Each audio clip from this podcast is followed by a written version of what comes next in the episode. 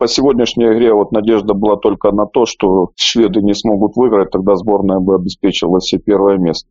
Обыграв турков, стало понятно, что шведы дома не упустят шанс обыграть Россию, и они это убедительно сделали по всем статьям. Плюсов Единственный плюс, что сборная боролась, старалась, и претензий ребятам предъявить по отдаче, по отношению нельзя, но по тем кадровым проблемам, по состоянию футболистов, что самое удивительное, что шведы на два дня меньше имели на восстановление, на подготовку, но тем не менее в функциональном плане выглядели гораздо сильнее, на голову, я бы сказал, были быстрее, мобильнее, агрессивнее. Поэтому все закономерно. Ну, можно сделать, наверное, объективный анализ в оправдании команды Черчесова, что очень много ключевых игроков не играло, а без таких игроков, как Головин, Забнин и ряд других футболистов очень сложно рассчитывать на что-то. Именно те игроки, которые имеют опыт игры на чемпионате мира.